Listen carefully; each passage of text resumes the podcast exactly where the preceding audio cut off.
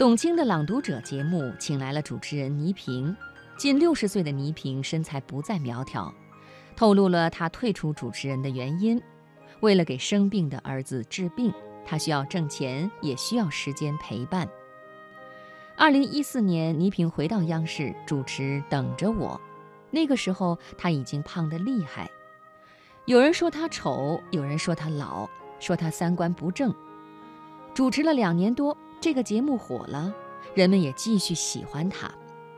经过了这些经历，他说他现在敢在一张大白纸上只画一朵云。今天的人物故事，我们就选择记者描写的一些侧面和细节，更多的来了解倪萍。二零一四年，五十五岁的倪萍重返央视，主持大型公益节目《等着我》，杂志决定做她的封面。接到拍摄任务，想到不久前在网上看到他的素颜照片，我不由得有些担忧。拍摄地点定在梅地亚中心，他下午两点录制节目前都会在这里。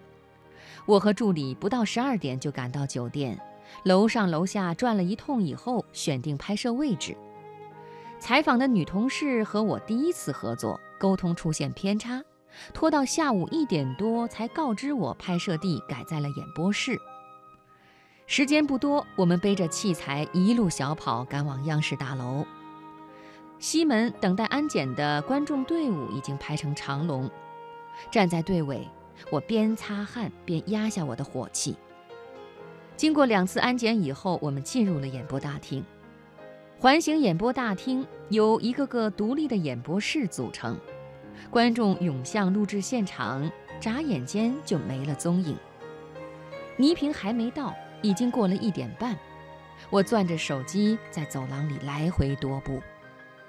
一会儿，倪萍鹤立鸡群般的出现在我眼前，身后跟着一帮人，同事也在其中。哎，江小明，你怎么这么瘦啊？一见面，他就拍着我的肩膀，好像我们早就认识。我的火儿消了一大半。呃，你尽量不要给姐拍特写啊，毕竟是上年纪了。他叮嘱我。在清冷的灯光下，我看见她化过妆的脸上隐现着细密的皱纹，我的心再次悬起。来吧，我带你参观一下我们的演播室。他带我走进了第八演播厅，这是我的舞台。我在这里主持了十六年，过道里有些昏暗，我看不清他的表情。观众和嘉宾已到位，我看了一下表，我的拍摄时间似乎只有一刻钟了。我让他站在舞台的射灯下，他食指微扣举于胸前，抬眼望着天花板上的黑暗处。身后的观众席上有议论和手机拍照的声音。身穿长裙的倪萍仿佛站在暗夜的星空下，不受干扰。我对接下来的拍摄有了信心。我们来到后台设备库房，助理已经搭起幕布，架好灯。倪萍站在幕布前，目不转睛地望着镜头。我从来没有见过像他那样可以长时间不眨眼还能保持眼神自然的人。我让他微侧下脸，朝向闪灯。你是男的还是女的？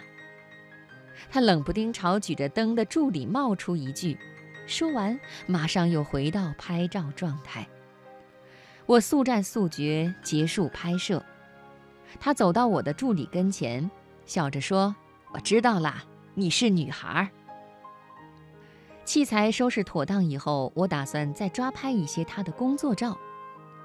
节目录播前，倪萍站在嘉宾面前开了一通赵忠祥的玩笑，然后坐到舞台边上的角落里，默默看着节目单。舞台中央的绿地毯上，一棵硕大的假树长满翠绿的叶子。背景板是亮着红色灯火的百姓人家，交相辉映的光柱里漂浮着微尘。走出央视大楼，阳光晃得有些睁不开眼。我忽然想起倪萍刚才说的一句话：“我现在敢在一张大白纸上只画一朵云。